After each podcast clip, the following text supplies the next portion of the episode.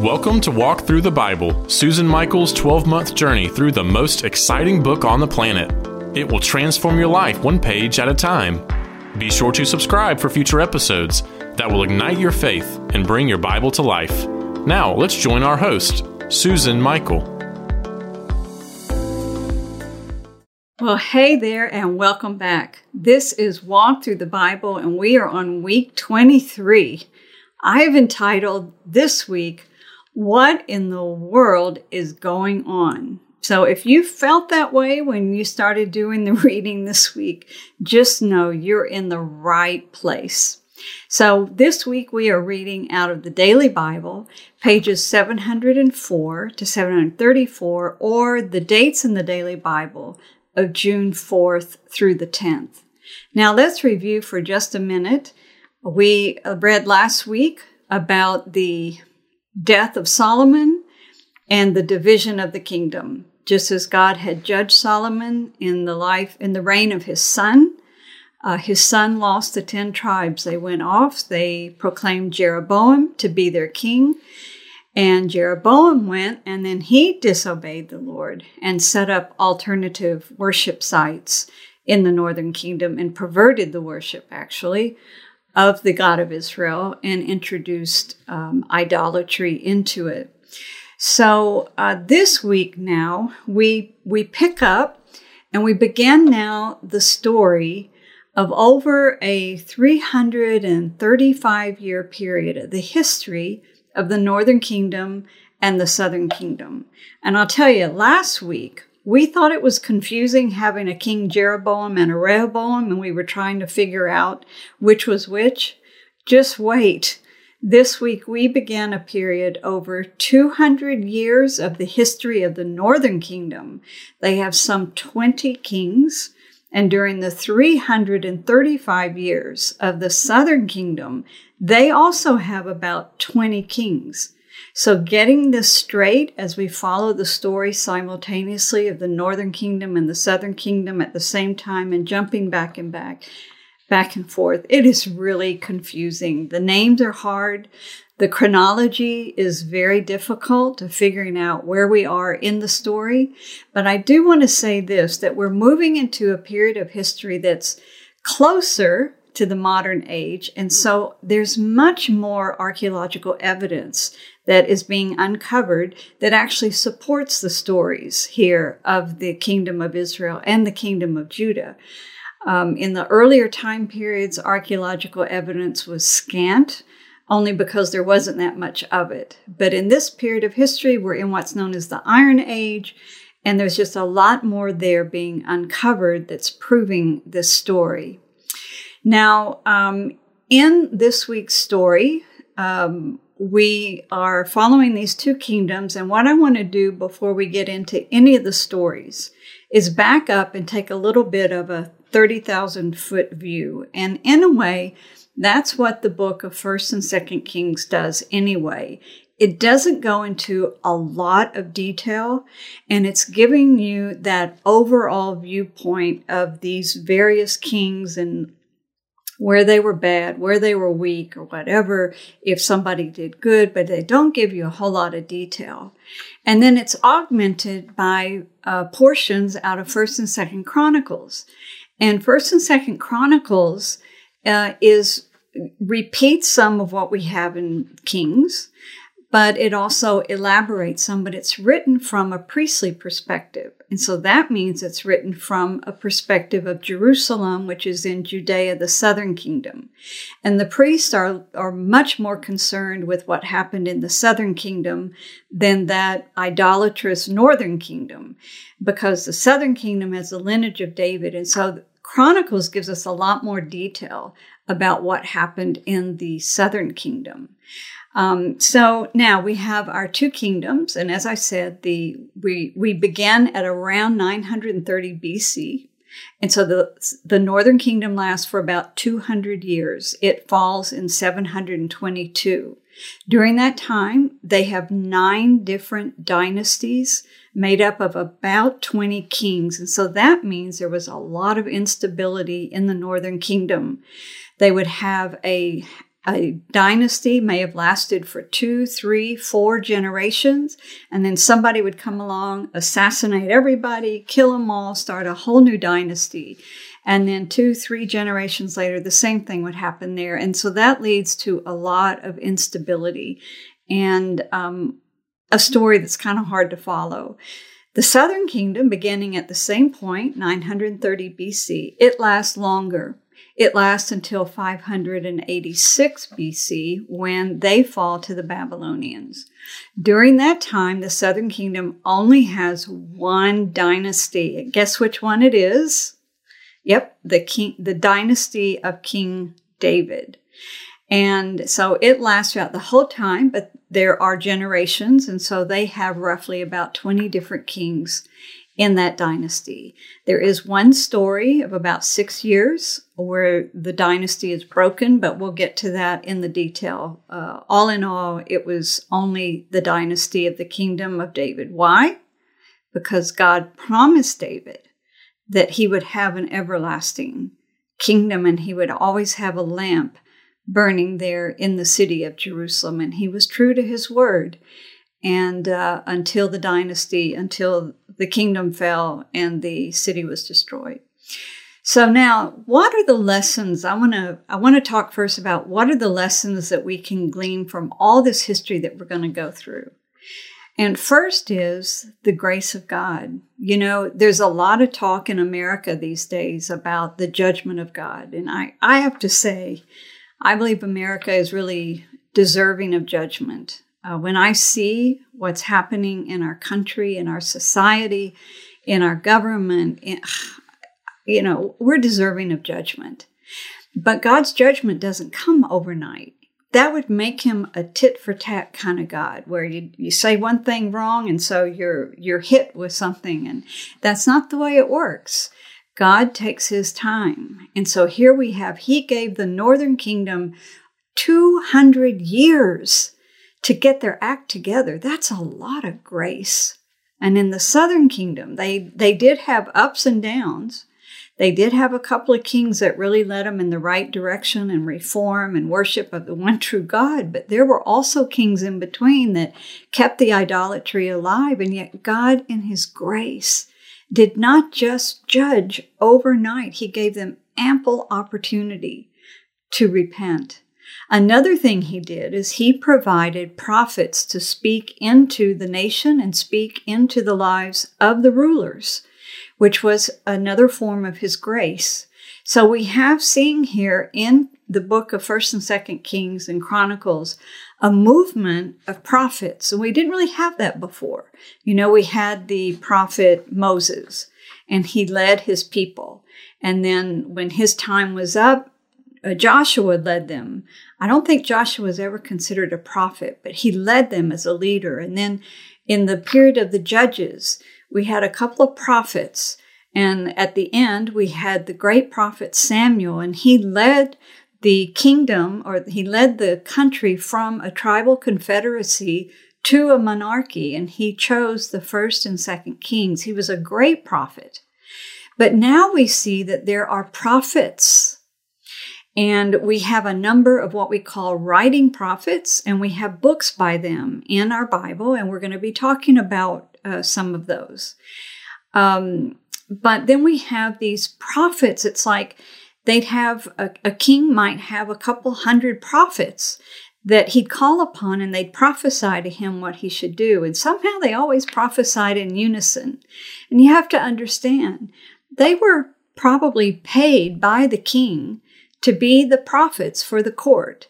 So there was a little bit of an influence maybe there as to what they should tell the king. And somehow they'd all get together and they'd agreed on what they were going to say. But that's not the case with the uh, writing prophets and these national prophets that we are going to be talking about in the next several weeks. They went sometimes in opposition to the band of prophets and they spoke the truth uh, to the king.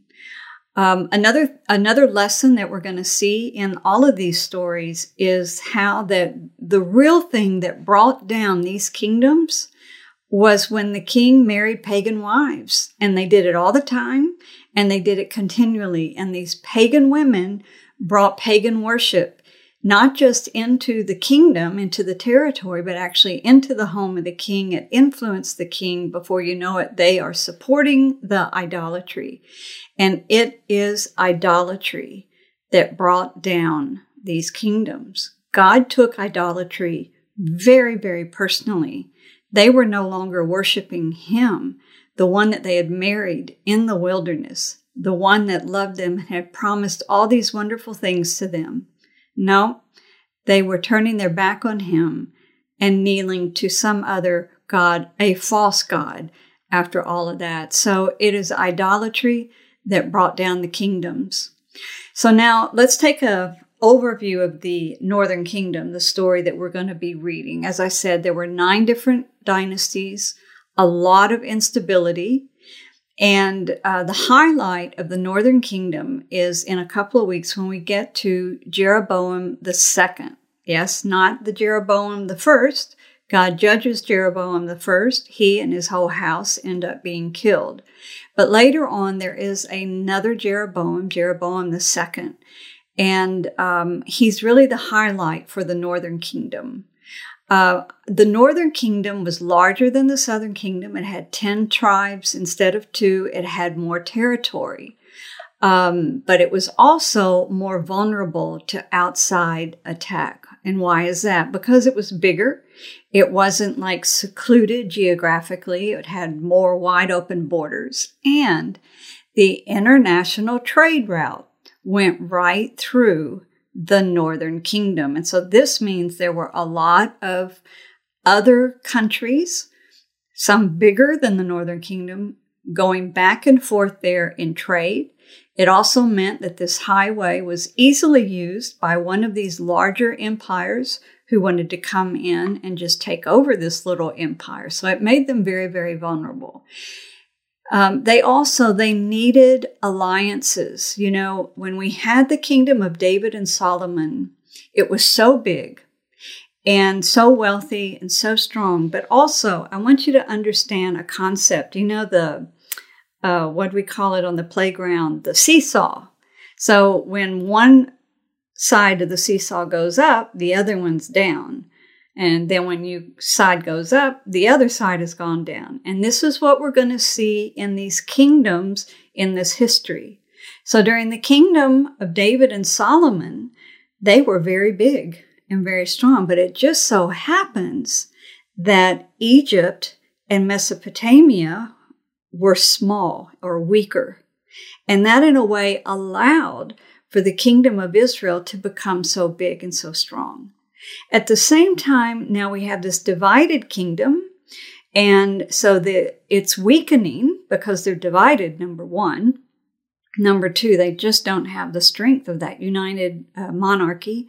And it just so happens at the same time, we have Egypt getting a little bit stronger, and later on, we have Assyria getting stronger. And before you know it, the seesaw has tilted. They're big and strong, and therefore our little Israel and Judah are getting weaker and weaker. And in a way, one plays off the other. They can't be big and strong when they have these large uh, neighbors around them that are bigger and stronger.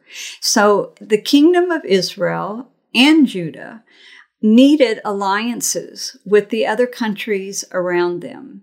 And for the Northern Kingdom, this was really a very, uh, it was a very weak point and made them very, very vulnerable. They needed Phoenicia on the north. Phoenicia was very wealthy. They were maritime traders and uh, they needed Phoenicia and they needed Aram, which is um, in the area of Syria today. It would be in between Israel and where Assyria was based or headquartered. In the middle there was the Arameans or Aram of Damascus. So they needed these alliances. So how did they get them? They exchanged wives and they would marry the pagan wives of Phoenicia and of the uh, Arameans and uh, brought in these influences. Also, in the northern kingdom of Israel, something you don't you need to understand because it's not going to just come out and say this. There were a lot of Canaanite pagans in the territory of the northern kingdom of Israel. So they were already worshiping the idols. It was all throughout the northern part, the northern kingdom. And this was another influence later on. Now, looking at the southern kingdom of Judah, as I said, there was only one dynasty, so there was a lot more stability in the government in the southern kingdom. It was smaller, so it was more compact, and it was geographically protected. It was a little bit more secure. It was a little bit off that international trade route. Up in the hills, there was some geographic boundaries there that helped keep Judah protected. Um, also in Judah, remember, was Jerusalem and the temple. And this means that the priests there in the temple and the house of David made sure that the worship of the God of Israel in the temple was the foremost worship, was the national God of Judah. Now, I will say there were times that idolatry became quite strong. And what, even from the very beginning, so we have Rehoboam in the south, Jeroboam in the north. Jeroboam goes and starts this idolatrous, perverted worship. And Rehoboam's down here, he's got the temple, he's got Jerusalem. But remember, Rehoboam's mother was a pagan wife of Solomon. And so, before you know it, Rehoboam is keeping these cult centers alive and the worship uh, in his kingdom. And then after after him, he had pagan wives. So that means his son who ruled had a pagan mother. And it went on for several generations. And um, we have one story where the, the mother actually usurps the throne and she tries to make the uh, worship of her God the main national God for Judah. And um, there was rebellion by the priests. They got her out of there and they rethroned uh, the one person that remained from the house of David. But this just goes to show you that these pagan women were a real thorn in the side. Now, I want to talk about the geographic setting for our stories that we're going to be reading because this is going to help you also. Uh, so remember, Solomon's kingdom was very large and very wealthy. And he had all of these vassal states at the edge of his kingdom. And then he had alliances even beyond the vassal states. And what we see in our stories we're going to be reading is these vassal states uh, begin to break off and they began to usurp their freedom and their independence. So, um, but let's first, I want to take a big circle around the Solomonic kingdom and talk about what we have going on here. We have Egypt down in the south, and Egypt, as soon, if you remember, Jeroboam had fled to Egypt for safety until Solomon died.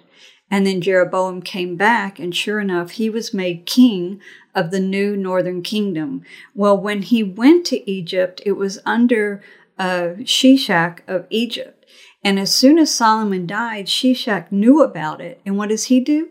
He comes up against the southern kingdom of Judah and he actually comes uh, and does damage to Jerusalem. So that shows you Egypt was beginning to strengthen. Thankfully, after Shishak, it weakened again, so we don't hear about Egypt for quite a while. Moving up the coast, we have the Philistine territory. Well, the Philistines never ever regained their strength that they had before David. David really did um, defeat the Philistines, but there still was some Philistine presence there and some cities. We read them uh, about them again. Then farther up the the coast, we get above the kingdom of Israel and we find Phoenicia. Phoenicia was along the coast, as I said, very wealthy. They were maritime traders. They had ships. They were known all throughout the Mediterranean area uh, for their trade. So they were a, a very important ally to have. Moving inland from Phoenicia, we have the Arameans of what is today Syria. The Arameans, sometimes they were weak, sometimes they were strong, sometimes their king was named Ben Hadad, other times it was somebody else, and then it was Ben Hadad again, and then it was somebody else, and then it was Ben Hadad again. So we're not sure if that was a name or a title, but it can be a little confusing trying to follow that history. On the other side of the Arameans, we have Assyria. It was very weak uh, during Solomon, but we're going to see by the end of our period here, it has become a major, major empire. Let's come back now below Aram. We have the uh, we have Ammon, and uh, Ammon and Moab right below it. They were a part of Solomon's kingdom, but they now begin to uh, shake loose. They are cousins of the Israelites. They are descendants of Lot, if you'll remember the story in Genesis. And um, so they're cousins, but yet they aren't really friendly all the time. And below them is Edom. And Edom are also cousins. They're the descendants of Esau. And they really do uh, the southern kingdom of Judah in. They really do some dirty things. And so this week we actually read, or will read, a whole prophecy, a whole book. The book of Obadiah is against the Edomites. So this is what we have going on around us. Okay. I hope that that helps give you a little bit of context as you're reading through the stories. I will say that if you get lost in the reading, don't worry about it. I got so lost at times. I literally had to go get a textbook off my shelf from when I was in college 40 years ago and it's called The History of Israel, and it tells the story of the Old Testament as a history book. And I got it out and I read this whole section of history out of that book, and it helped me so much. And I realized you don't have that aid.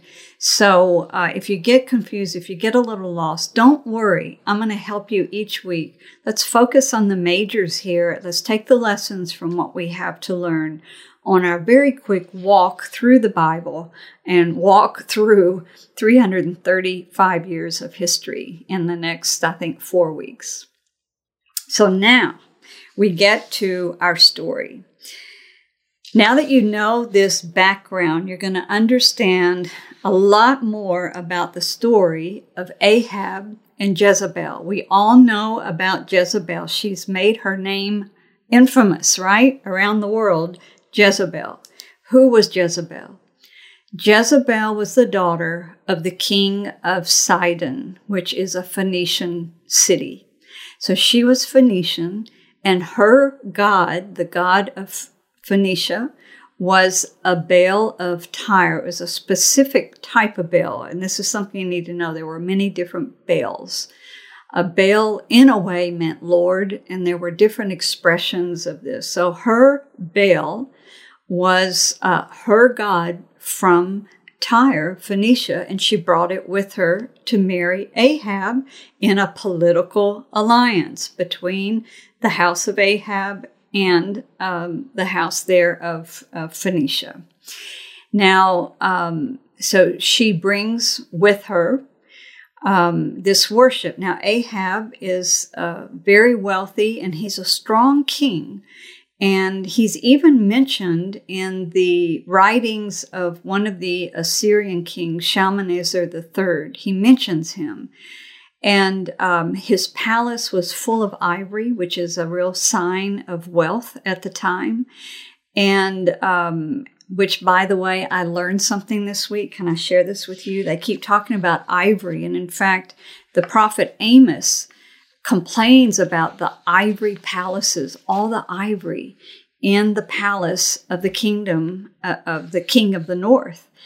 And uh, where did this ivory come from? Well, I learned that at this time in history, there were elephants in Syria. Of course, today there are no elephants in Syria, but at that time there were still elephants, and that's where they got a lot of this ivory. And so his palace was full of it. So he marries Jezebel, and she brings this worship of Baal, and Ahab goes, and he Ahab's father had built a city called Samaria, and he made it the capital of the northern kingdom of Israel. And so Ahab now goes to the capital city of Samaria, where he has his palace full of ivory. And what does he do? He builds a temple to the Baal of Tyre. Now, this means that he is making this Baal by all purposes, you know, the national god of the north. There were still the worship centers going on that Jeroboam set up in Dan and in Bethel, where it was a mixture of worship of the God of Israel and these calves, whatever they meant, and this Baal that may have been represented there. But he sets up in the capital city the temple to the Baal that his wife worshiped, Jezebel. And um, so this is why in 1 Kings 21 it says that Ahab was the most evil king of the north. And Jezebel, we know, was just notoriously treacherous, and she went and killed all the prophets of the God of Israel. And she was feeding and supporting and paying 850 prophets. Uh, 450 of them were to Baal, and I think 400 of them were to the fertility goddess Ashtoreth.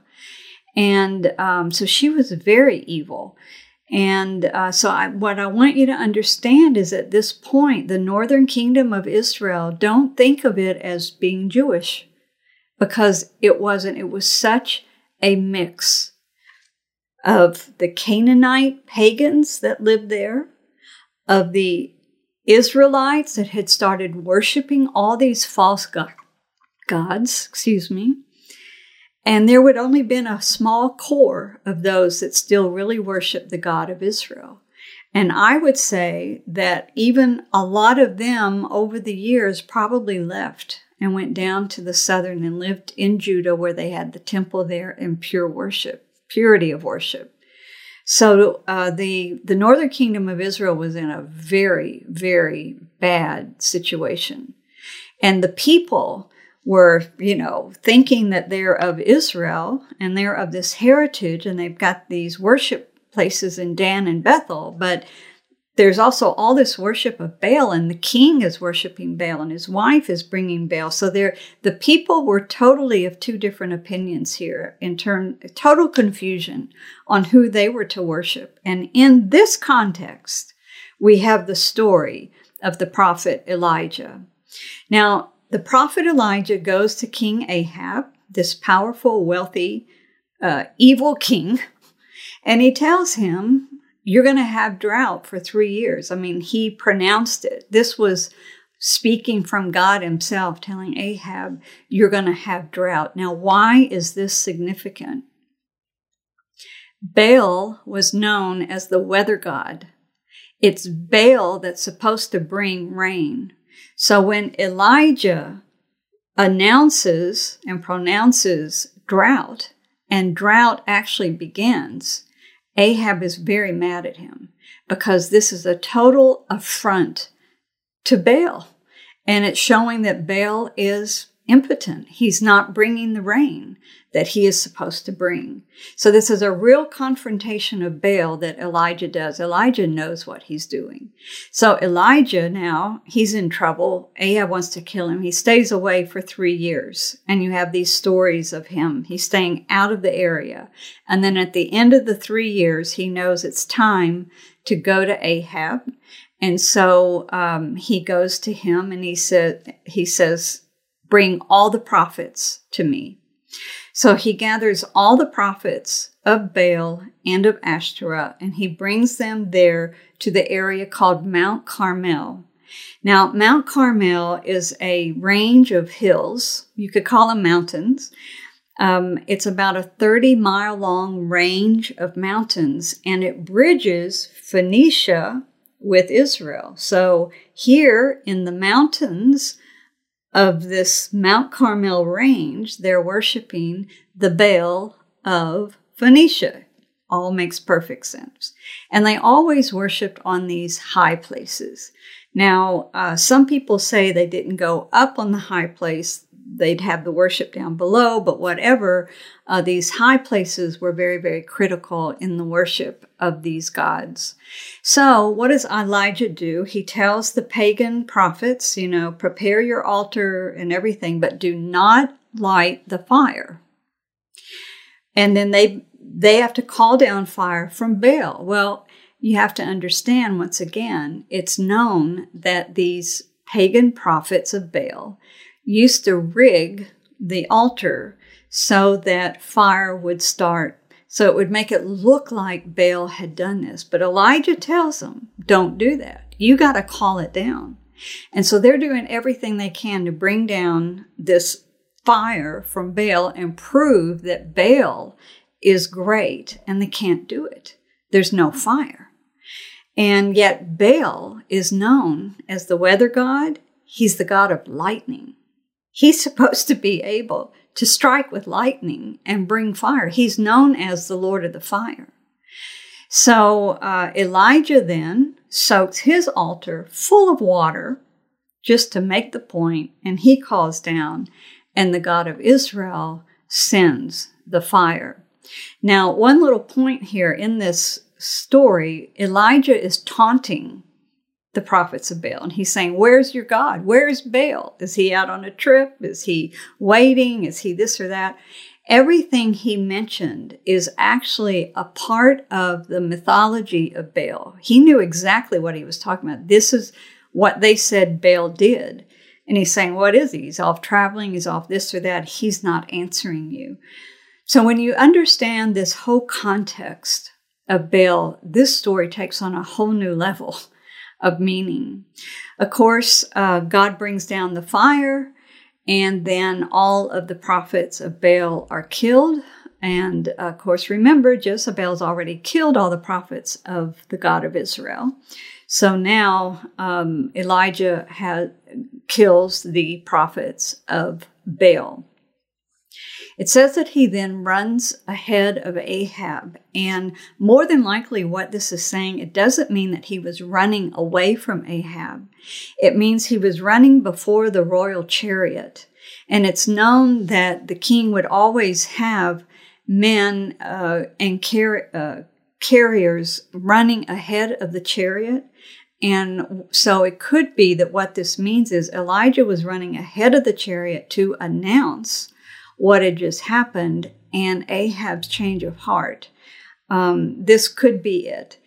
Um, then, of course, Ahab, uh, Elijah then keeps running away from Jezebel and he ends up going all the way down for 40 days. He goes down to Mount Horeb. And this is very, very interesting. Don't miss this because Elijah is the only other person other than Moses that went up Mount Horeb and interacted with God. He's the only other person. And um, it's, it's very interesting to see this because later on in the New Testament, we have Moses and Elijah appear on the mountain with Jesus in what's known as the Mount of Transfiguration. So uh, let me keep going though. So after he leaves Mount Horeb, he comes and uh, Elisha is following him now, wants to uh, replace him because God's already told Elijah, you are to anoint Elisha um, to carry on. Elijah knows his time is limited, and he what does he do? He goes down to the Jordan River, the very place that the Israelites crossed the Jordan River to come in and take the land. He goes down there and he parts the Jordan River and walks across on dry ground. Once again, like Moses. He'd been up on Mount Horeb. Now he parts the water. He crosses on dry ground. And now he's going to be taken up to heaven. And where is he? But in the general vicinity of Mount Nebo, where Moses died and went to heaven. If Moses died, we don't know that. Nobody witnessed uh, him dying. So, in this area, uh, we have this phenomenal story. And as I said, it's Moses and Elijah who then reappear uh, with Jesus on the Mount of Transfiguration. And of course, because Elijah didn't die, the Jewish people believe in his return and see him as a forerunner. And Jesus actually, when Jesus was questioned about this, his disciples said, Isn't Elijah supposed to come? And he said, Yeah. Elijah came, referring to John the Baptist. And yes, Elijah will come and restore all things. So there seems to be an ongoing uh, purpose in the spirit of Elijah although we see a shadow of fulfillment in John the Baptist. So then uh, Elijah has gone up to heaven. Uh, Elisha then takes over, and we have all of these miracle stories. It's interesting because we have twice as many miracle stories by Elisha as we did by Elijah. And of course, Elisha asked for the double anointing. So we have twice as many miracles. I don't know if that's uh, on purpose or not. We have an interesting story I'm going to end today on. And this is where Naaman, who was the the commander of the army of the Arameans, now remember at this point, we have somewhat friendly relations. There's a back and forth between Aram, the Arameans, and Israel. So the head of the army, uh, Naaman, here he's got some kind of skin disease. It's translated as leprosy. We don't know that it was actually leprosy, but some kind of skin disease.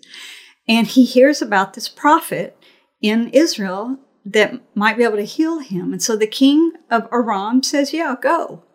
So Naaman comes down and he comes to Elisha, and Elisha says, Go down to the Jordan River.